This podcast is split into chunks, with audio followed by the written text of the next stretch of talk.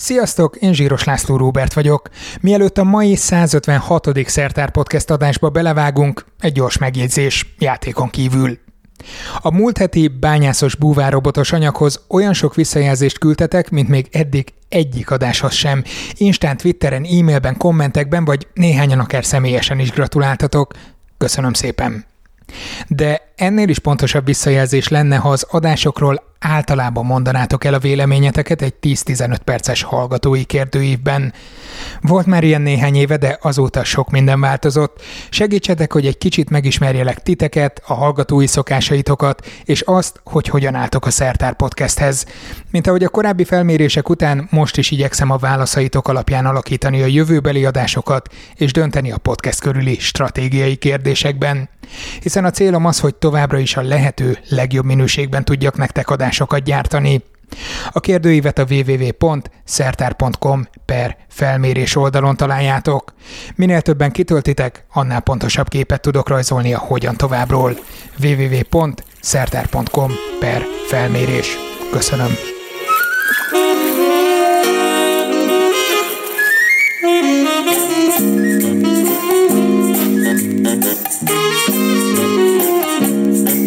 Nekem a Balaton, a Riviera, napozni ott szeretek a homokon. Jó, jó, elég lesz. De ezt a felvezető zenét nem tudtam kihagyni. A kérdés mégiscsak az, hogy neked mi a Balaton? Strandolás? A nagy átúszás? Környékbeli kirándulások? Régi táborélmények? Valószínűleg mindenkinek más és más. De ha hallgattad néhány éve a 69. adást, akkor azt is tudod, hogy biztos, hogy van, akinek a nádasok élővilágát és számtalan kutatási lehetőséget rejti a tó. Pont az a jó a lézerszkennelésben, hogy az ugye a a talajnak, a terepnek a domborzatát is nagyon részletesen megméri, meg a növényzetnek a szerkezetét is, mintha folyamatosan keresztmetszeteket készítenénk. Amit én, én a nádasokban próbálok, az az, hogy egy olyan módszertant kidolgozni, amivel a terepen valahogy gyorsan és megbízhatóan lehet ezeket a dolgokat mérni. Zlinski András az MTA Ökológiai Kutatóközpontjának kutatója volt akkor a vendégünk, Térinformatika nélkül a fák is csak titokban szúnyókálnának, ez volt a címe az adásnak, érdemes meghallgatni. Különösen, ha hiányoljátok Habcit, mert azt az adást még együtt csináltuk. Aztán ott volt a 123. adás, amikor Boromisza Zsombor a Szent István Egyetem tájépítészeti és település tervezési karának oktatási dékán helyettese értékelte a Balaton környékét, sok-sok allegóriával. Volt egy olyan ötletem, hogy egy gyermekhez hasonlítottam egy tavat és egy tópartot. Mert egy gyereket is azért elég nehéz megtörni, és nem is szabad megtörni, mert mert olyan ötletei, olyan szuperképességei vannak, amit ki lehet belőle gyilkolni, persze, csak akkor pont a lényegét veszítjük el a személyiségnek, és pont azt, amivel egy társadalomhoz a legtöbbet tudna hozzátenni, a frissesség, az ötletek, a változtatás képessége. Ugyanezt ki lehet gyilkolni egy tóból, bele lehet erőszakolni minden helyzetbe, csak hogy egész konkrét természettudományos vonalra vigyük át, utána már lehet, hogy nem lesz sosem az az élővilág, nem lesz sosem az az élmény ezen keresztül a látogatóknak, és akár a vízminőség és egy elég kompromisszumos lehet, hogyha, hogyha nagyon meg akarunk erőszakolni, és be akarunk állítani egy fix állapotba egy tavat és egy tópartot. A tájkarakterről és tájtudatosságról szóló adás címe az volt, hogy lehetne tanosvény 18 éven felülieknek is. Ha még nem múlt el 18, akkor is meghallgathatod persze. Egy szó mint száz, a Balatont több irányból is meg lehet közelíteni, Ma is erre teszünk kísérletet egy elég kötetlen beszélgetésben. Sikerült ugyanis eljutnom a Tihanyi partszakasz talán legérdekesebb helyére, a Balaton kutatók főhadiszállására. Sokan, akik elautóznak mellette talán nem is tudják, hogy a sorompóval lezárt kastélyszerű épület saját kikötővel az MTA Ökológiai Kutatóközpontjának Balatoni Limnológiai Intézetét rejti, Ma általában beszélgetünk az intézetről és az ott folyó kutatásokról, a világ jelenleg legkorszerűbb mezokozmoszától a kutatói mobilitásig lesz itt sok minden. Csináltam már adást jó kilátású helyeken, de azt a szobát, ahol a nemrég kinevezett intézetigazgató Jordán Ferenc fogadott, hát, hát az nehéz lesz überelni.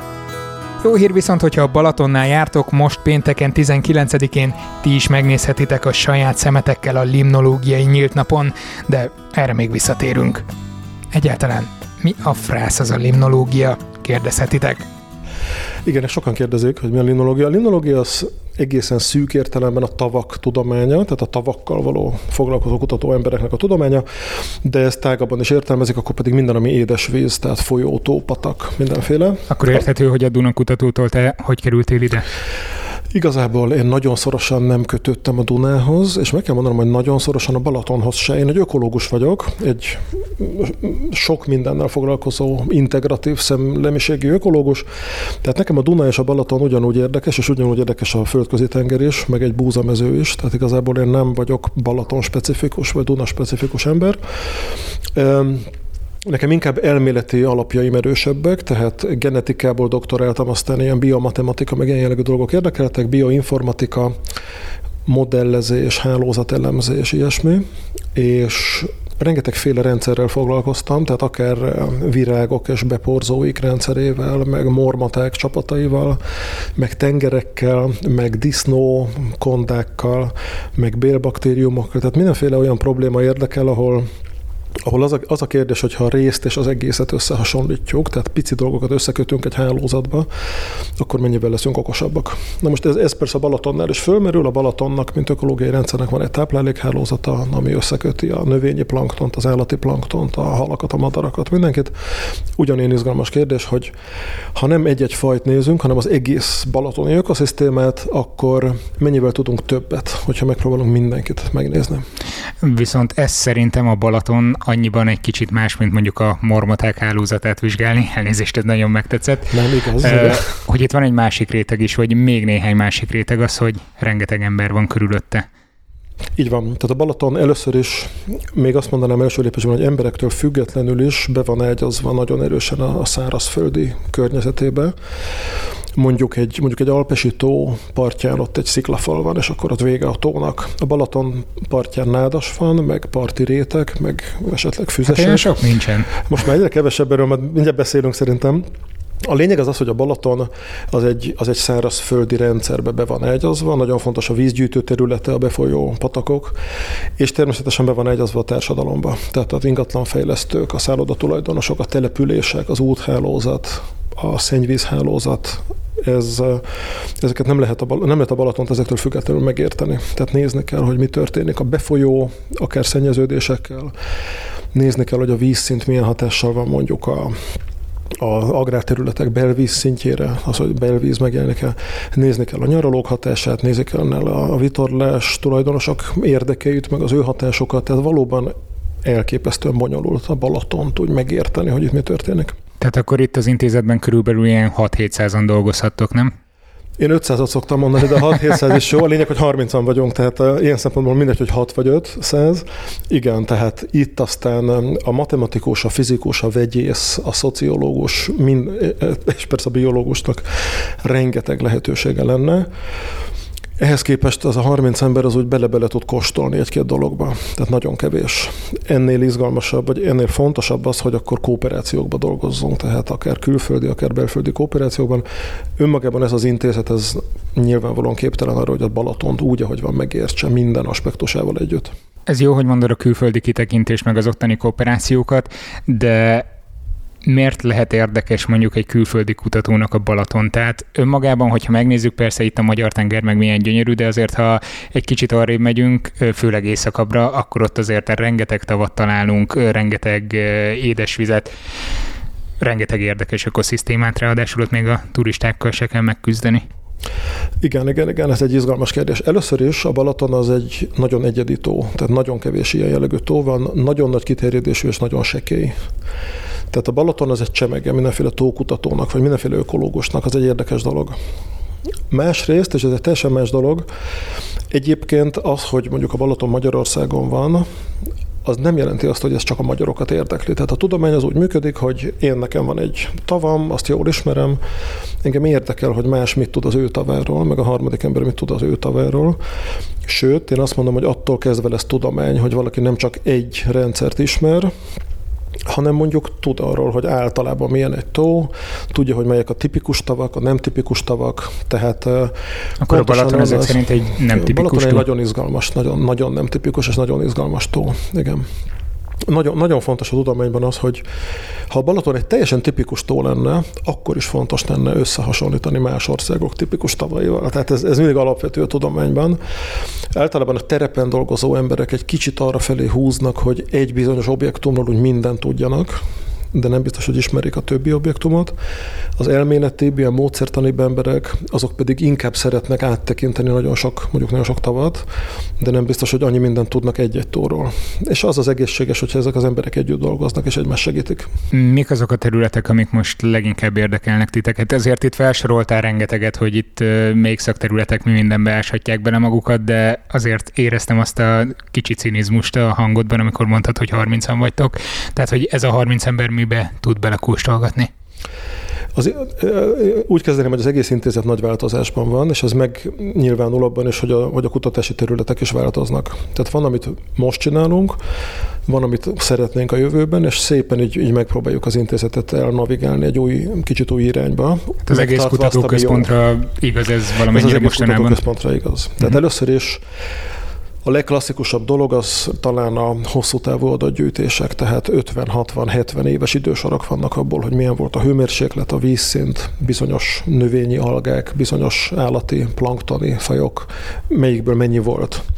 Ezek a hosszú távú idősorok, ezek hihetetlenül nagy értékek. A világban nem sok ilyen van, és ahol van, ott megpróbálnak hétbőrt lenyúzni róluk. Tehát ezeket ki lehet elemezni egyre jobban, egyre jobb módszerekkel. Egyre többet tudunk a vízkémiáról, van egy vízkémiai csoport, ők azt nézik, hogy mi van a vízben, szerves és szervetlen anyagok, esetleg gyógyszer származékok, potenciálisan káros hatású anyagok, ezeket nézzük.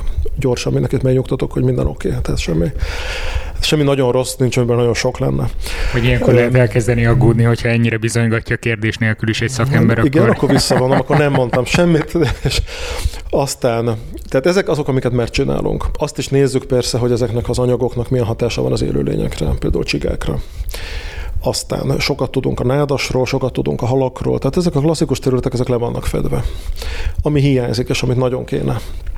Egyrészt elmegyünk egy ilyen kísérletes ökoszisztéma kutatás irányába.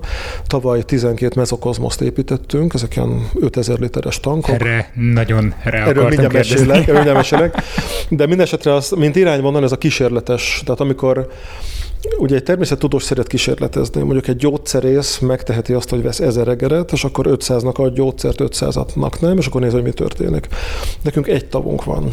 Így nem könnyű hozzáállni a dolgokhoz és ezer tavunk az nem lesz sosem, de most van 12 mesterséges kis ökoszisztémánk.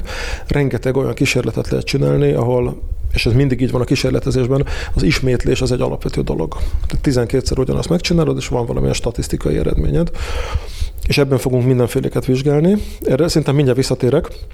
Még elmondom, hogy amit kéne csinálni, először is a környezeti DNS kutatások, amit, amit már néhányan csinálnak az intézetben, de jó lenne ebből sokkal többet és sokkal magasabb szinten. Egy picit ezt megvilágítod, mert sokan vannak a hallgatók között, akik nem biológusok. Kezdem a végén. Tehát, hogyha veszünk egy pohár vizet az óceánból, mondjuk egy tengeröbölből, akkor meg tudjuk mondani, hogy az elmúlt öt napban milyen cápafajok jártak arra. Hogyan? Úgy, hogy a cápából akár az ürülékével, akár a nyálával, akár a bőréről lesodródó hámsejtekkel DNS kerül a vízbe, elképesztően kicsi mennyiség, de a mai technológiával ez elemezhető. Tehát akármilyen pici mennyiségű DNS van, azt most már megtaláljuk, földósítjuk, elemezni lehet, és ez a DNS, ez például fajspecifikus lehet, sőt, fajspecifikus, tehát megmondja, hogy milyen cápa faj volt ott. Még arról is mond valamit, hogy mennyi volt belőle, tehát mennyire sok egyed. Úgy mennyire ment a hasa. Így van, azt, így van, tehát még akár azt is. Tehát még, hogyha kombináljuk a cápa DNS-t a bakteriális genetikai anyaggal, akkor még azt is meg lehet mondani. Mondjuk mennyi fekali baktérium van mellette. Felvesztek ide? Ja, abszolút, persze, mintát gyártani. Elnézni is akár. Mintát gyártani. Egyébként van egy olyan website, az American Gut Amerikában, ahova ha az ürülékedet elküldött postán, azt hiszem 80 dollár vagy 40 dollár, akkor küldenek neked egy részletes listát arról, hogy mik élnek a beledben, milyen baktériumok, melyikből mennyi, és hogy kell aggódnod. Ah, Tehát ilyeneket lehet. Na de Ez ugyan a technológia. A, hogy aggódunk a cápák miatt? A cápáknál ugye ez, ez inkább egy ilyen érdekesség, hogy most ott milyen cápa volt, de, inkább, de mutatja azt, hogy mik a módszert annak most már a, a, a mi a képes a kapacitása a módszert annak, tehát el tudunk olyan irányba menni. Van, egy, van például egy magyar kolléganő, aki úgy vizsgál barlangi gőtéket, hogy nem megy be a barlangba, hanem a barlangból kifolyó patakok vizét nézi, és megmondja, hogy ott milyen gőtefajok vannak, és melyikből mennyi van. A múlt heti adásban pont egy barlangokba lemerülő robotról volt szó, úgyhogy Igen? azzal is akár DNS lehetne ven, venni, úgyhogy már is itt egy összekapcsolódási Igen. elem van. Vagy, vagy ha a robotot megtanítjuk pisilni, kakülni, akkor még azt is meg lehetne, hogy van egy robot a barlangban. Tehát a, tehát a környezeti DNS kutatás az azért nagyon fontos, mert hogyha meg akarjuk tudni, mi él a tóban, ugye mindig mintákat kell venni, halakból, puha testűekből, minden, zooplanktonból mintákat veszünk, és a mintából próbáljuk kitalálni. De hát a mintát azt költséges venni, ki kell menni, össze kell gyűjteni, tárolni kell, utána mikroszkóp alatt kell elemezni, nagyon nagy munka, és nagyon sok ember kell hozzá. És most pedig arra tartunk, hogy egy pohár vizet vesz az ember, berakja egy hatalmas nagy drága gépbe, és kiköpi, hogy ott milyen faj van, és melyikből mennyi. Ez az irány. Régen egy biológus ismerősen mondta, hogy van egy elég erős szakadás a labor biológusok között, illetve az ökológusok között, de ezek szerint ez kezd feloldódni, és az ökológusok is bemennek a laborba?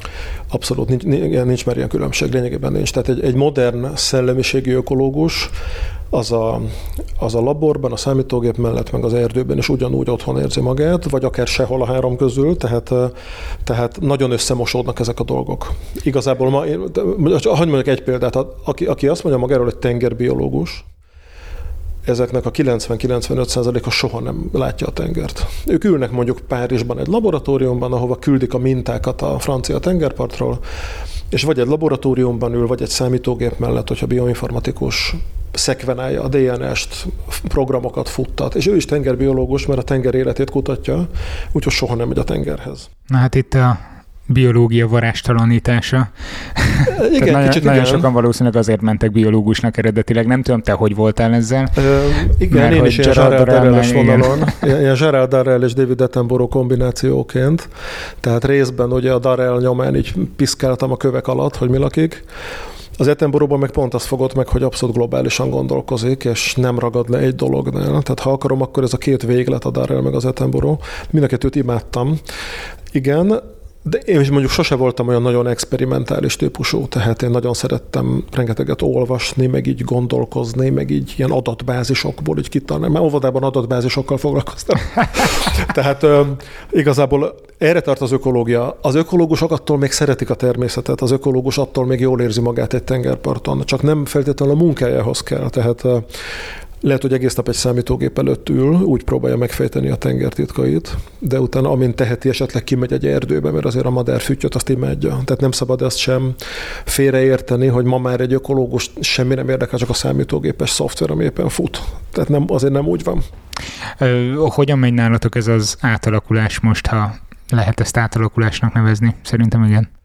Abszolút egy nagy átalakulás van. Egyrészt az itt dolgozó embereknek is kezd egy kicsit úgy diversifikálódni az érdeklődése, egyre többen fogékonyabbak az új módszerekre.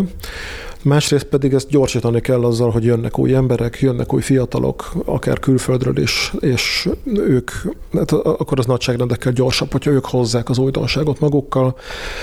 Aki, aki pedig mégiscsak köti az ebet a karóhoz, és mégiscsak a régi témákat kutatja, a régi módszerekkel, azok fölött a, a nemzetközi tudomány mondja ki az ítéletet, hogy az még fontos-e, vagy már nem fontos. Tehát igazából ma már egy kutatóintézetben nem feltétlenül a vezetőség mondja meg, hogy te hasznos vagy, te nem vagy hasznos, te jó vagy, te nem vagy jó, hanem az emberek pályázatokat írnak, cikket írnak, és minden nemzetközi zsűrik, panelek elé kerül, mindent bírálnak. Tehát igazából az, hogy egy kutatási irányvonal jó-e, azt nem is feltétlenül nekem kell megmondani, hanem az emberek dolgoznak, írják a cikkeiket, adják be a pályázatokat, és a globális, a globális tudományos közvélemény megmondja, hogy mi jó, mi nem jó. Hát így nagyon jó lehet igazgatónak legjobb, lenni nem hátradőlsz, aztán mindenki csinálja Így van, hátradőlök, és, és várom, hogy dolgozzanak a nemzetközi bírálók, de, de a lényeg tényleg ez, és jó, hogy erre tart a dolog. Tehát ugye régen Régen voltak ilyen önjelölt zsenik, akik azt mondták, hogy én már 50 éve foglalkozom a nem tudom mivel, ahhoz én értek a legjobban, én egy szupersztár vagyok. Ma már ilyet nem nagyon lehet mondani, mert mert egyszerűen kiderül rögtön, hogy nem úgy van. Tehát ez és ez Géza karrierje. Pontosan, pontosan, tehát most feketén-fehéren ott vannak, hát vannak ilyen adatbázisok, ilyen, ilyen scientometriai mérőszámok, ezeknek rengeteg korlátja is van de azért azt mutatják, hogy valaki zseni, vagy önjelölt zseni. A kettő között nagyon jó különbséget tudnak tenni. Itt volt egy fél mondatod, ami nagyon megragadott. Azt mondtad, hogy jönnek a fiatalok, jönnek a fiatalok? Tehát nem az van, hogy természettudományos területen alig lehet kapkodni fiatalok után, ráadásul aki tehetséges, az elmegy valahova az iparba, a gyógyszergyárba például az ezeregeret ketté osztani és ott végezni a munkákat. Miért jönne ide? Túl azon, hogy egyébként kinézek itt az ablakon, és szerintem a Balaton egyik legjobb ingatlanján vagytok. Majd erre lehet, hogy még visszatérünk. Igen, az, hogy jönnek a fiatalok, ez sok mindent jelent, leginkább egy reményt, de sok mindent. Először is valóban az emberek, ha ide jönnek, akkor esnek szerelembe ezzel a helyjel. Tehát minél több fiatalt ide kell csalnunk. Gimnazistákról beszélek. Jönnek is, most már talán hét osztály jött az elmúlt két hónapban. Őnekik tartunk egy előadást, laborlátogatást, megpróbáljuk őket fiatalos dinamikával megmutatni nekik, hogy milyen ma a tudomány, hogy milyen ma egy tudós, milyen az életmódja egy tudósnak. Bízunk benne, hogy ők néhány év múlva fölbukkannak. Aki már arra adta a fejét, hogy biológus lesz, azt megpróbáljuk ökológia felé csalni. Aki már ökológiára adta a fejét, azt megpróbáljuk magunkhoz csalni. Külföldről próbálunk bevonzani fiatalokat, nemzetközi nyári iskolákat tartunk diákoknak, tehát minden fronton próbáljuk a fiatalok érdeklődését fölkelteni, és ide magunkhoz csalni a legjobbakat. Egyre kevesebb a fiatal, aki természettudós akar lenni, de ha ezek közül a legjobbakat kiválasztjuk, az nekünk bőven elég. Tehát, tehát igazából lehet, hogy versenyben állunk mondjuk a gyógyszergyárakkal, ez furcsán hangozhat, de akkor rájuk a versenyt, és ha, ha kisgyerek, az ökológiát könnyebb megszerettetni, és utána már csak meg kell tartani ezt a fajta érdeklődést a fiatalokban. Még akkor is, ha utána végbe megy az a folyamat, amiről az előbb beszéltünk, igen, hogy igen, kiderül, és, hogy laborban és, is számítógép előtt zajlik. És, és egyébként ez egy fontos dolog, hogy egyre kevésbé van ez a választás, hogy most vagy egy lepkehálóval rohangálok a réten, vagy nagy pénzeket keresek egy gyógyszergyárban. Egyre kevésbé, tehát egyre több a közös projekt, a közös kollaboráció. Egy fiatal, ha ökológusnak jön, az lehet, hogy egész életében lényegében molekuláris biológusként fog dolgozni, csak ökológiai kérdéseket akar megérteni. Ez jó dolog, mert egyre kevésbé kell szeparálódni, hogyha valaki ökológus akar lenni. Viszont akkor szerintem térjünk most vissza itt, ha már a kísérletek új szóba jöttek egy olyan fonalhoz, amit az előbb leraktunk, és nagyon felcsillant rá a szemem, de már akkor is, amikor néhány héttel ezelőtt itt jártam nálatok.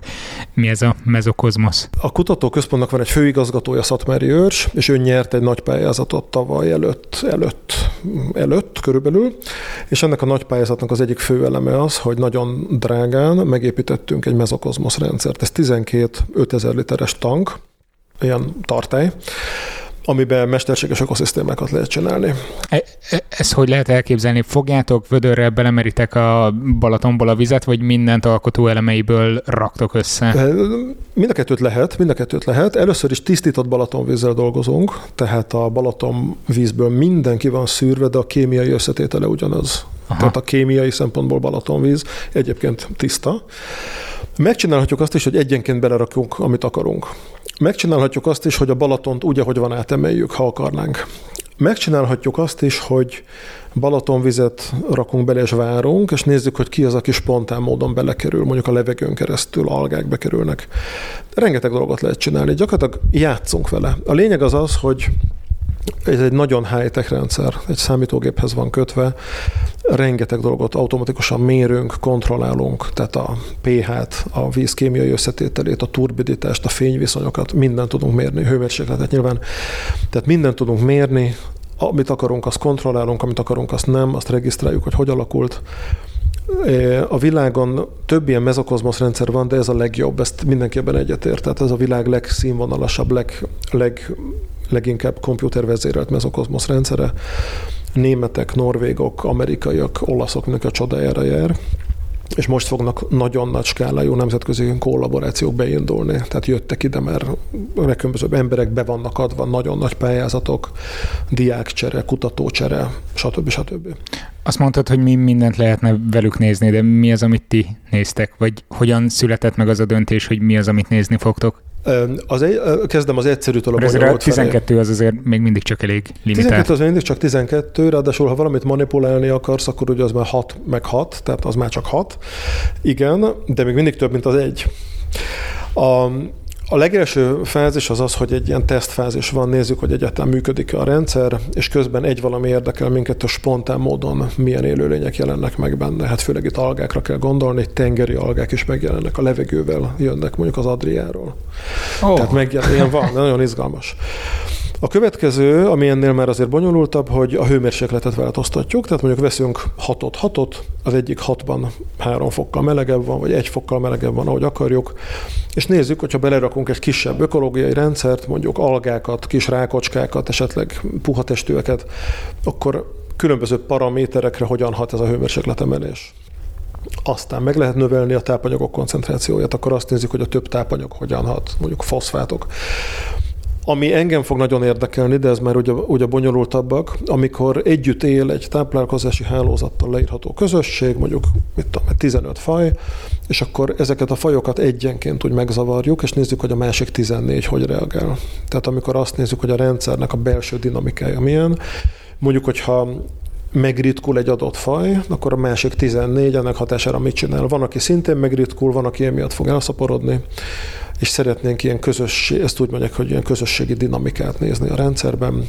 Berakhatunk egy invazív fajt, egy, egy új fajt berakunk, megnézzük, hogy akkor mi történik.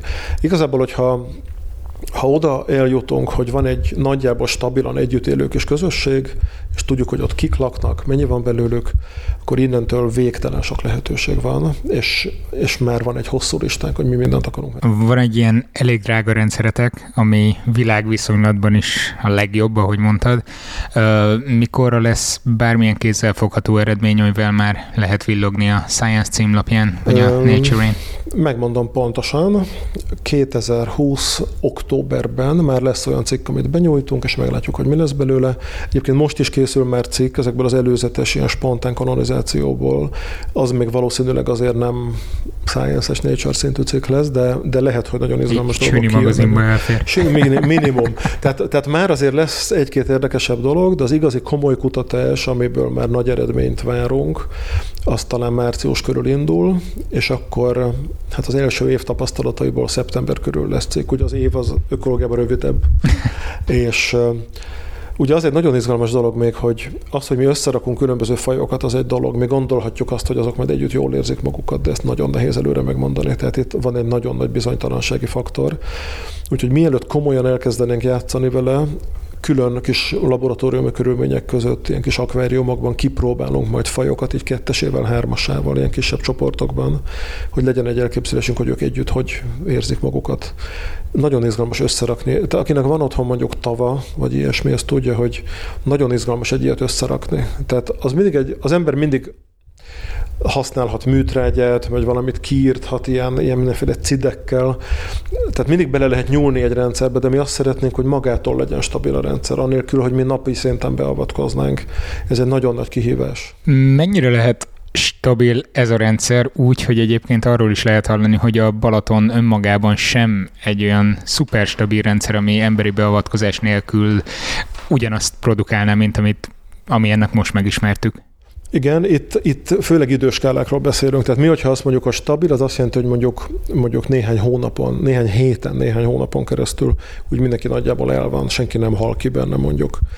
Amikor a Balatonról beszélünk, akkor ott évekről, tíz évekről, száz évekről beszélünk, tehát a, önmagában ez az ökológia egyik legnehezebb fogalma a stabilitást, hogy mi stabil, mitől stabil valami, mit jelent az, hogy ami nem stabil. Mi ezt úgy értelmezzük, hogy ha összerakunk 15 fajt, akkor azok heteken keresztül együtt élnek, és egyik se fog mondjuk nagyon elborjánzani vagy kihalni. És másik kérdés, hogy a Balaton, mint tó, mondjuk geológiai skálán mennyire stabil, mondjuk a társadalmi tevékenységeket tekintve ilyen évtizedes skálán mennyire stabil. Ezek, mit mindig stabilitásról beszélünk, de ezek különböző, különböző különböző módon lehet értelmezni azt, hogy egy tó stabil-e vagy nem stabil. Mennyire lehetséges az, hogy az, amit ti most kutattok, és megnézitek, hogy hogyan működik a Balaton, az inkább egy lenyomat lesz az utókornak, hogy na, ilyen volt annak idején, de most már úgyis csak egy, nem tudom, fürdőmedence lett belőle? Lenyomat az lesz, az biztos, tehát azzal nincs gond. A kérdés az az, hogy tudjuk-e használni, ugye? Tehát, hogy tudjuk esetleg bajok megelőzésére használni, vagy a tavat segíteni vele. Ez, ez tudom, is egy érdekes kérdés, hogy mit jelent a tó segítése, az, hogy a turizmus lendítsük fel, vagy azt, hogy a biológiai összetételét próbáljuk meg igen, megőrizni? Ez, vagy... ez attól függ, hogy hol kérdezed. Ha itt kérdezed ebben a házban, akkor a, stabil, akkor a segítés azt jelenti, hogy az ökológiai rendszert legalább ne zavarjuk nagyon úgy, hogy pontosan tudjuk, hogy van turizmus, vannak emberek, kell strandot építeni, szállodát építeni, autópályát építeni, de közben azért a tó ne legyen teljesen tacsra vágva, ugye? Tehát a tó segítése nekünk azt jelenteni, hogy ha a mezokozmos segítségével kicsit jobban megértünk olyan folyamatokat, hogy mondjuk egy újonnan megjelenő inváziós faj hatására egy másiknak hogy változik meg a táplálkozása vagy a viselkedése, akkor esetleg tudunk olyan intézkedéseket kitalálni, ami segíti azt, hogy az invázió ne legyen olyan kártékony mondjuk. Ha ilyeneket ki tudunk találni, akkor hozzájárulhatunk ahhoz, hogy a tavi életközösség egy kicsit ellenállóbb legyen, és persze az ember csinálja az ezerféle hatását, de hogyha az ellenállóságot fejlesztjük egy tavi ökoszisztémában, az mindig jó akkor. Az ökológiai rendszereknél meglepően jól tudnak reagálni a nagy behatásokra, az a lényeg, hogy a most, most ez hülyen hangzik, de hogy az immunrendszerüket ne károsítsuk. Tehát azokat a folyamatokat ne károsítsuk, amelyek az adaptációt segítik, azokat a folyamatokat ne károsítsuk, amelyek az ő sokoldalúságukat, rugalmasságukat biztosítják. Mondok egy példát, mert szerintem ez egy kicsit megfoghatatlan, hogy például ha van egy mindenevő élőlény, akár hal, akár gerinctelen, aki, aki sokféle kaját eszik, hogyha bármi probléma van, akkor ő majd elkezd más tenni. Tehát ő tud, ő magában egy hatalmas rugalmasság van abban, hogy ő mindent meg tud enni. Ha az egyik tápláléka nincs ott, akkor majd más teszik. Ha az egyikből túl sok van, akkor lehet, hogy azt teszi. Tehát a mindennevők pusztán amiatt, hogy mindent tesznek, vagy sok mindent tesznek, ők, ők nagyon sokat segítenek egy rendszer rugalmasságában és adaptabilitásában. A specialista élőlények azok ugyanazt akarják enni, ha az nincs, akkor ők is éhen halnak, sokkal merevebb tőlük az egész rendszer. Tehát ők is szépek, ők is aranyosak, őket is szeretjük, de a, mindenevő az, aki segít a rendszer rugalmasságát megőrizni. Ez egy példa, és akkor lehetne még ilyeneket hozni.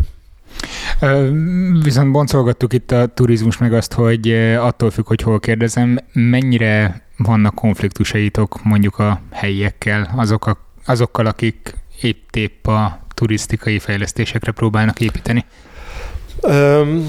Most egyszerre van mindenkivel konfliktusunk, tehát most nem nehéz felsorolni. Ugye az akadémia, mint akadémia most elég szorult helyzetben van, ezen belül Ez egy következő intézet. kérdés is ja, lenne, mert... de, de, de, rögtön muszáj így válaszolni, mert, mert még azt se tudjuk, hogy kik leszünk szeptemberben, uh-huh. még azt se tudjuk, hogy kik leszünk januárban, tehát a... Ezt azért is kérdezem, mert azt nem túloztam, hogy konkrétan a Balaton egyik legjobb ingatlanján vagytok. Gyönyörű Szerintem itt vagyunk. Tihanynak az aljában egy jak kikötő, vagy nem tudom mi az, ami itt van. Igen, van egy kis kikötőnk, strandok. Konkrétan van egy saját strandotok és egy gyönyörű épület együttes. Oké, okay, ráférne egy felújítás, de az rá, szép. az rá egyébként hihetetlen fejlesztés kellene. Működünk, működünk, de, de hatalmas fejlesztéseket el tudnánk képzelni. A, a, igazából azt mondanám, hogy mi úgy érezzük, és vannak ilyen megbízható információink, hogy kifejezetten kitúrni minket innen nem akarnak. Tehát az a sok változás, ami a levegőben lóg, az lehet egyébként nagyon rossz is, meg nem is olyan rossz, vagy kicsit jó, ezt még nem látjuk, nagyon nehéz előre látni. Lehet, hogy a, a pénzeket máshogy fogják elosztani, lehet, hogy a, a vezetőségben lesznek magas szintű változások, ugye ezek a levegőben lógnak, de azt hiszem, hogy pillanatnyilag az ingatlan ból minket nem raknak ki. Tehát lehet, hogy az, hogy az intézet hálózat kikerül, de attól még mi holnap is itt fogunk dolgozni. Esetleg más adja a pénzt, nem ugyanannyi pénzt ad, kevesebbet vagy többet, nem látjuk, de szerintem mi itt leszünk 50 év múlva is. Na de akkor remélem így lesz, de akkor visszatérve arra, hogy itt a környékbeli turizmussal milyen a viszonyatok? A környékbeli turizmus, ugye egyrészt a Ugye a turizmu, turizmust én ketté venném, tehát vannak a pestiek, akik lejönnek, két hétig tombolnak, aztán hazamennek. Én ez csak a, ez egy a... napra jöttem. Igen. Én is Pestről járok, tehát, de vannak, van ez a bizonyos ilyen városi turizmus, akik nyáron ellepik a tavat, és ők hát ők úgy viselkednek, ahogy, tehát ők azt hiszik, hogy ővék akkor a világ, mert most két hétig nyaraltak. A helyiek máshogy gondolkoznak, azért a helyiek, és az már nem turizmus, hanem a helyi közösségek, ők sokkal nagyobb felelősséggel vannak a tó iránt. vannak a befektetők, vannak a vitorlás tulajdonosok, azok, akik jetskizni akarnak éjjel-nappal, akik fesztiválokat szerveznek. Nyilvánvaló, hogy biológiai szempontból ezeknek a tevékenységnek a nagy része az rossz, az nem jó a Balatonnak. Mi kutatóintézetként mindig elmondjuk, hogy mi rossz, minek mi a hátránya. Rengeteg média szereplésünk van, lásd mellékelt ábra, rengeteg állásfoglalást kiadunk, rengeteg anyagot véleményezünk, tehát mindig elmondjuk, hogy nem jó a jetski, ne vágjuk ki a nádat, stb. stb. De mondjuk nem vagyunk egy gerilla szervezet, akik, akik sötét-zöldre festik magukat, és mondjuk, mit tudom én, bolykottálnak valamit. Szóval mi, mi nem biztos, hogy a leghatékonyabb, de mi a tudományos módszerekkel próbálunk, és a tudományos tanácsadás és a tudományos szakértés módszerével operálnánk. Ha valakinek ennél forróbb a vére, akkor az elmegy mondjuk a Greenpeace-hez, vagy nem tudom milyen helyre. Tehát az egy más stílus. Mi szeretnénk amennyire lehet objektíven és józanul, de, de következetesen és nagyon határozottan elmondani, amit gondolunk. Tehát azt már ezerszer elmondtuk, hogy a jetski az azon kívül senkinek nem jó, aki ül rajta, meg aki a pénzt beszedi. A nádasok kiirtása az mindenkinek rossz. Szerencsére most már a, a szennyvíz az nem akkora gond, mint a 70-es, 80-as években. Mi ezeket elmondjuk, és nem csak passzívan várjuk a megkeresést, hanem aktívan oda megyünk, és, és szereplünk a médiában, a törvényhozásban valamilyen szinten. Mindig megkérdeznek minket a Balatoni Fejlesztési Tanácsba, az igazgató mindig oda megy, tehát amit egy kutatóintézettől el lehet várni, azt megtesszük szerintem én sem tervezem, hogy mondjuk oda kötözöm magam egy nádashoz, hogy ne vágják ki. Lehet, hogy ez, valaki azt mondja, hogy ezt kéne, ilyen zöld terror, vagy mit tudom én. Ez most nincs a napi rendi pontjaink között, tehát kutatóintézetként viselkedünk. Én inkább itt azt választanám szét, hogy valaki mint kutató, mint az intézet kutatója, vagy mint magánember mit csinál. Tehát mint az intézet kutatója, nekünk bölcsnek kell lenni, és tanácsokat kell adni magánemberként aztán szabad az út, igen, akkor lehet nádhoz kötözködni magunkat, igen, ez egy más dolog. Játszunk el azzal a gondolattal, tételezzük fel, hogy az az irány, hogy túl sok helyet foglalnak meg még el így is a nádasok, ahogy most vannak. Be kell építeni azt is, legyen hatalmas jetski park, adjuk át ezt az egész Balatont az embereknek, élvezék a nyarat, és tehát ahogy mondod, elég nagy egy ilyen nagy ökoszisztémának a rugalmassága, tehát mondjuk ha Magyarországot nézzük önmagában, most Istenem a Balatonban kevesebb faj fog élni, meg rosszabb lesz valamivel a vízminősége az élőlények szempontjából, Na és? Én ezeket a kérdéseket nagyon szeretem, tehát ez egy nagyon provo- nyilván egy nagyon provokatív, ilyen eretnek kérdés. Nem, nem arra céloztam. De, de nagyon jó, Ezek, ezekről izgalmas kérdezni. Egyébként a természetvédőket én is nagyon gyakran megkérdezem, hogy miért kell védeni a természetet. Tehát mi van, ha nem védjük? És a válasz az viszont, hát az összetett. Tehát most azt hiszem, ezt nem kéne órákba foglalnom, hanem mondjuk perceken belül megpróbálom válaszolni. Hát aki nádost akar látni, elmegy a Tiszatóra, szóval... Lehetne. Tehát mondhatjuk azt, hogy a Balatonból csinálunk egy medencét. Tehát írtsuk ki a nádast, élőlények minek bele, tehát egy medencében is lehet hajózni. Lehet ezeket. Többféle következménye lenne. Ugye egyrészt van az a dolognak egy erkölcsi oldala, hogy ki vagyunk, kik vagyunk mi ahhoz, hogy egy tavat szanáljunk lényegében. De van praktikus oldala is, tehát a tó és általában az ökoszisztémák azok rengeteg szolgáltatást nyújtanak. Tehát az, hogy tiszta víz van, az, hogy tiszta levegő van, az, hogy a madarak dalolnak, az, hogy a méhecskék beporozzák a növényeket, most nem is csak a Balatonról beszélek, hanem általában. Ezek a szolgáltatások, ezeket még ha nem is fejezzük ki pénzben, akkor is föl lehet fogni, hogy a természet rengeteget ad nekünk. Tehát lehet a természetet károsítani, egy bizonyos szintig nem is történik semmi, de egy bizonyos szint után a birodalom visszavág, tehát tízszeresen visszakapjuk azt, amit csináltunk. Tehát például Kínában ugye iszonyatos környezetszennyezés van, építik a gyárakat mindenhol. Egy darabig ment a dolog most is megy a dolog. Aztán észrevették azt, hogy nincsenek méhecskék, nincs, aki beporozza az almafákat. Úgyhogy most Kínában az almafákat úgy porozzák, hogy ilyen létrákon állnak a munkások, és ecsettel porozzák a virágokat. Tehát ha valaki azt mondja, hogy ez nem gond, akkor menjünk erre. Akkor induljunk el ezen az úton, és majd létráról. Akinek nincs tériszonya, az létráról beporozza az almát, minek nekünk méhecske. Most ugyanezt el lehet mondani mindenféle rendszerre. Tehát minek nekünk hal, minek nekünk madárfügy, minek nekünk tiszta levegő, minek nekünk tiszta víz, minek nekünk bármi, csak akkor már az ember visszagondol, hogy de cserébe mit is kaptunk. Tehát van egy hatalmas medencénk, ahol jetskivel megyünk jobbra-balra, és ez tényleg megérte? Tehát ez annyira jó, akkora élményt ad ez, hogy cserébe megérte elveszteni ezer más dolgot? Hát ez nem az egyén szintjén csapódik le szerintem az a gond, nem? És ez a másik, hogy egyrészt, egyrészt az egyén is, ha akar, adhat ő maga egy választ, hogy neki mi fontosabb. Másrészt a közösség, mondjuk egy nemzet is adhat erre egy választ, hogy mi az ő nemzeti stratégiája. Fontosabb mondjuk kereskedelem, meg az ipar, vagy a természetvédelem. És harmadrészt pedig globális szinten is vannak válaszok, az megint egy egész más válasz, hogy a globális szinten meg azt mondjuk, hogy egyre több az ember, egyre nagyobb az ökológiai lábnyomunk, fölzabáljuk a földet magunk alatt. Tehát az egyén, a, a nagyobb közösség, meg a globális szinten adott esetben ugyanarra a kérdésre is teljesen más válaszokat kapunk. Úgyhogy szerintem a politikusoknak az lenne a fő dolga, hogy ezeket a különböző szinten adott válaszokat próbálják összhangba hozni egymással. De mondjuk, mondjuk a túlnépesedés. Tehát az egyén szintjén én azt mondom, hogy már pedig én nem akarok gyereket, vagy már pedig én hagy gyereket akarok, ebben ne szóljon vele senki. Ez, ez is egy védhető álláspont. Egy nemzet szintjén azt mondjuk, hogy fogy a magyar, több magyar kell. Oké, okay, ez is egy álláspont. Globálisan azt mondjuk, hogy őrült sok ember van a Földön, sokkal kevesebb kérne.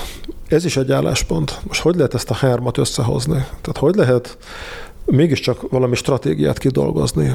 Ez egy gyönyörű feladat a politikusoknak, nem mindig ilyenekkel foglalkoznak, de jó lenne, hogyha ilyenekkel foglalkoznának, mert sokkal hasznosabb lenne, mint ezer más dolog. Oké, okay, megnéztük ezt a vonalat, hogy milyen a társadalom meg az intézet viszonya, de hogyha egy kicsit visszakanyarodunk és benézünk a falak mögé, Hát mondtam azt az előbb, hogy nagyon szép az épület, de azért kicsit érezni, hogy egy Ódon kutatóintézetbe lép be az ember. Ez mennyire igaz mondjuk a hangulatra, amit uralkodik? Általában a, a magyar, sőt azt mondom, hogy a kelet-európai kutatói stílus az egy kicsit más, mint a nyugati. Tehát egyrészt nagyon hierarchikusak a rendszerek. Tehát van egy nagyon merev hierarchia, az emberek mindig megfelelnek. Egy kicsit ilyen feudális, a tudomány egy kicsit ilyen feudális volt, hát ebből kéne kilépni. A témaválasztás egy kicsit merev, tehát kiválasztunk, vagy kinevezünk egy osztályt, ami ezzel foglalkozik, és akkor elvárjuk, hogy 60 évig azt csinálják. A mai tudomány sokkal pörgősebb, tehát valaki csinál valamit két évig, nem jön ki eredmény, akkor lesöprik, jöhet egy új téma. Az emberek nem elég mobilisak, tehát az egy dolog, hogy ugyanazt akarják csinálni sok helyig, de az, az egy elképesztő tragédiaként érik meg, hogyha mondjuk két évre el kéne menni Debrecenbe, aztán visszajönni, tehát nincs mobilitás. Akkor ez a mobilitás nem csak a témabeli, hanem, hanem fizikai mobilitás Igen, tehát a magánéletbeli, mob- a földrajzi mobilitás, a témabeli mobilitás, az intézet szerkezete, minden nagyon merev, és most ezeket egyszerre próbáljuk lazítani. És a lazítás egyik módja, hogy sok külföldit ide hívunk. Ez Például... nagyon jó, hogy mondod a lazítást, a külföldiekre mindjárt visszatérünk, de itt például nem egy budapesti intézetről van szó, itt vagyunk a Balatonnál. Nem tudom, hogyan járt Tihanyba vonat például. Ö, nem, busz. Oké. Okay. Ha én ne adj Isten Budapesten lakom, itt szeretnék dolgozni nálatok, Hát nem könnyű, tehát vonattal el kell menni Füredre, és onnan busszal, de amikor nincs szezon, akkor a vonat is át, egy átszállással megy, akkor Fehérváron át kell szállni. Nem könnyű. Hát ez nem segíti a helyzetet. Hát nem segíti, tehát izoláltak vagyunk. Akár hiába van internet, meg hiába van mindenféle egyéb kommunikációs eszköz, azért izoláltak vagyunk. Egy, a, a tudományos kutatásban fontos, hogy az emberek együtt beszélgessenek, eszmét cseréljenek, vitatkozzanak. Ez részben lehet interneten, Skype-on, e-mailben, de azért ez nem ugyanaz. Tehát itt Jó, a kutatók kicsit ez még segíthet is mondjuk a tudományos fejlődésben, hogy lényegében egy kampuszra vagytok itt bezárva, zajlik az élet, de utána viszont hazamenne az ember mondjuk a családjához, szeretne mindenféle egyéb kulturális programokban részt venni, vagy, vagy bármi hasonló mm, szociális hálóba bekerülni. Itt azért elég magasak az ingatlanárak, elég nehezen lehet bármi más csinálni, mint turistáskodni egyébként nyáron, télen meg fogalmam sincs őszintén szólva, hogy mit lehet ezzel hogy tudtok megküzdeni, vagy hogy tudtok ezzel szembenézni? Vannak szolgálati lakásaink, tehát sok kutató itt, lakik, és én azt gondolom, hogy ennek nagyon nagy előnyei is vannak rövid távon, tehát tényleg itt egy kis béke szigete lehet dolgozni, gyönyörű, inspiráló környezet. Hosszú távon viszont nagyon sok a negatív hatás is. Tehát egyszerűen egy kutatónak, aki egy szabad elme, nem egészséges, hogy egy ilyen izolált helyen eltölt mondjuk 30 évet, vagy akár csak tíz évet, de lehet, hogy már öt év is hosszú. És vannak ilyen intézetek, például Ausztriában, ugyanúgy egy tópartján, Lonzban, ahol senki nem is kap, azt hiszem, két vagy három évnél hosszabb szerződést. Tehát ott szóba se jön, hogy valaki egy ilyen pici, pici elzárt helyen leélje az életét. Nem jó, tehát szellemileg nem egészséges egyszerűen, nem, nem jó. Egy kutató kreativitását azt előbb-utóbb ki, kizsigereli az hogy, az, hogy mindig ugyanazokkal van összezárva. És megpróbáljuk ezt egész tudatosan alkalmazni, ezeket a tapasztalatokat, tehát szeretnénk, hogyha minél nagyobb lenne a, a turnover, a, a, az intézetnek az át, átjáró ház jellege, Nyilván van, aki... Tehát a különböző ökológiai kutatóközponthoz tartozó intézetekben próbáljátok rotálni az embereket? Illetve, illetve azt mondom, hogy bárhonnan a világ bármelyik részéről, ha ide jön valaki, és itt tölt egy évet vagy két évet, és elmegy, az nagyon jó dolog, ide hozza a kultúráját, ott tud, fognak jönni, fognak jönni. Most például áprilisban volt itt egy diák konferencia, ilyen kifejezetten diákoknak, és az egyik spanyol fiúnak úgy megtetszett a hely, hogy szeptember 11-től jön három hónap hónapra. Na. Ő PHD hallgató a Valenciai Egyetemen, és mondta, hogy ő, ő nekik van erre keretük, hogy egy évet máshol töltsenek, és abból most három hónapot itt fog tölteni. Jönnek, jönnek, abszolút jönnek, és ez és az a, az itt ülő embereknek is nagyon fontos, hogy másokat is lássanak. Tehát ez egy nagyon-nagyon belterjes közösség volt sokáig, valószínűleg a magánéletben is, az most kevésbé fontos, de szakmailag is ettől belterjessé válik. Tehát kellenek az új ötletek, az új, az új meglátások. Ennélkül nincs kutatás, tehát nagyon fontos. Mondod ezt a belterjességet muszáj oldani, nyitni kifelé tudományos életben, de muszáj nyitni a nagy közönség felé is. Mondtad, hogy tévéinterjúk, meg rádiók, meg mindenféle publikációs lehetőségeket megragadtok. Hogyan próbáltok még kapcsolatba lépni a nagy közönséggel, mert úgy tudom, hogy mostanában nyílt napot is szerveztek turistáknak. Így van, július 19-én lesz nyílt nap, bárki bejöhet ingyen. Gimnáziumi osztályokat meghívunk, a médiában rendkívül aktívak vagyunk és proaktívak, tehát mi, mi kopogtatunk be az ajtón hírekkel ha jól tudom, akkor a két hónap alatt talán 151 média megjelenés volt, és nagyon fontosak, tehát nem ilyen egysoros hírek megyei lapokban, hanem a vezető hírportálokon. Hmm, meg a Szertár podcastben, ezért mondjuk Meg ilyenek, igen, abszolút, tehát igen, és, és egyáltalán most itt nem is tudom, hogy szabad nekem itt sorolni ilyen mindenféle orgánumokat, de mindenhol, mindenhol. És nem is csak tudományos fórumokon, tehát még a, a világjáró magazin, meg a Marie Claire, meg ilyenek, tehát mindenhol ott vagyunk.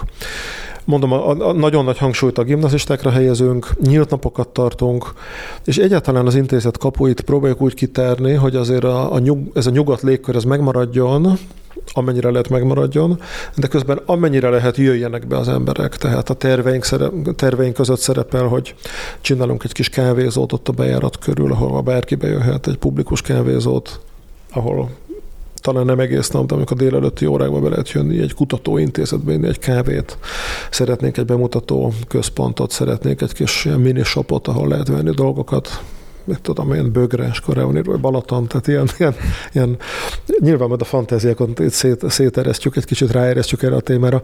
Nagyon kell nyitnunk, mert nincs utánpótlás, tehát panaszkodhatunk reggeltől estig, hogy a fiatalok nem mennek természettudományos pályára, de miért mennének? Tehát ők, nap, ők egész nap focistákat néznek a tévében, meg pankrátorokat, meg színészeket, meg csupa olyat, ami vonzó nekik, egyszer csak nem fog egy fiatal fölelni, hogy én mégiscsak természettudós teszek. Hát valamit kell nekik adni, hogy cserébe ide jöjjenek. Tehát meg kell az ő figyelmüket ragadni, eleve szerintem egy csomó fiatal, akik egész nap a gép előtt ülnek, azok nem is tudják, hogy a tudósok is a gép előtt ülnek, tehát igazából ugyanazt csinálhatják, csak ők azt hiszik, hogy, hogy mit tudom én, ilyen fehér köpenyben kell gebedni, de nem tudják, hogy a tudomány, a tudós életmód az mennyire jó. Ezt meg kell nekik mondani. Tehát a, aki terepen dolgozik, annak ma a hóna alatt van egy menő laptop, ül egy terepjáróban, GPS koordinátákat használ, Skype-ol a terepről mondjuk amerikaiakkal, tehát ez, ez egy tudós élete. Fiatalok azt hiszik, hogy egy ilyen fehér köpenyben kell görnyedni, ilyen kecske szakállal, és valamilyen mérget kotyvasztani. Nem feltétlenül, tehát ennél sokkal izgalmasabb a dolog.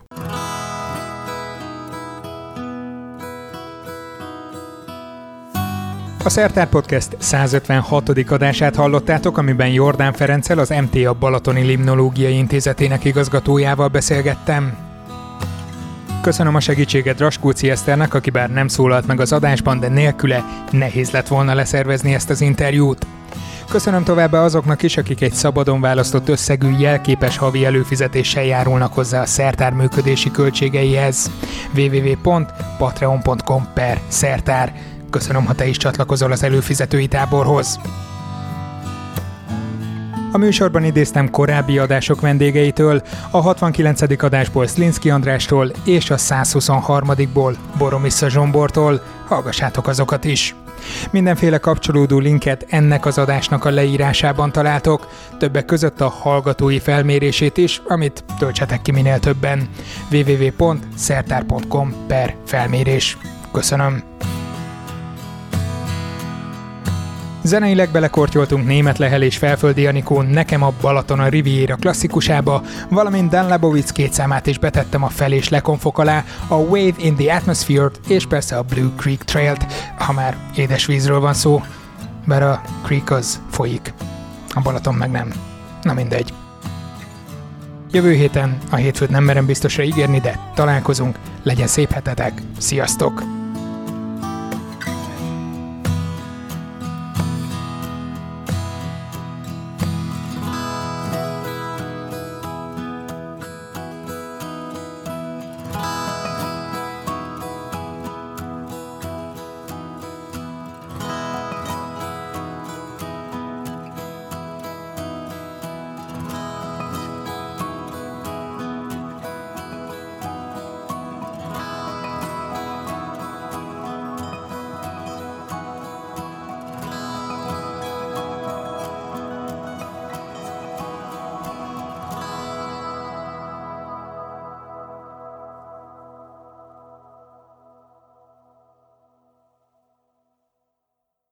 Ez a műsor a Béton közösség tagja.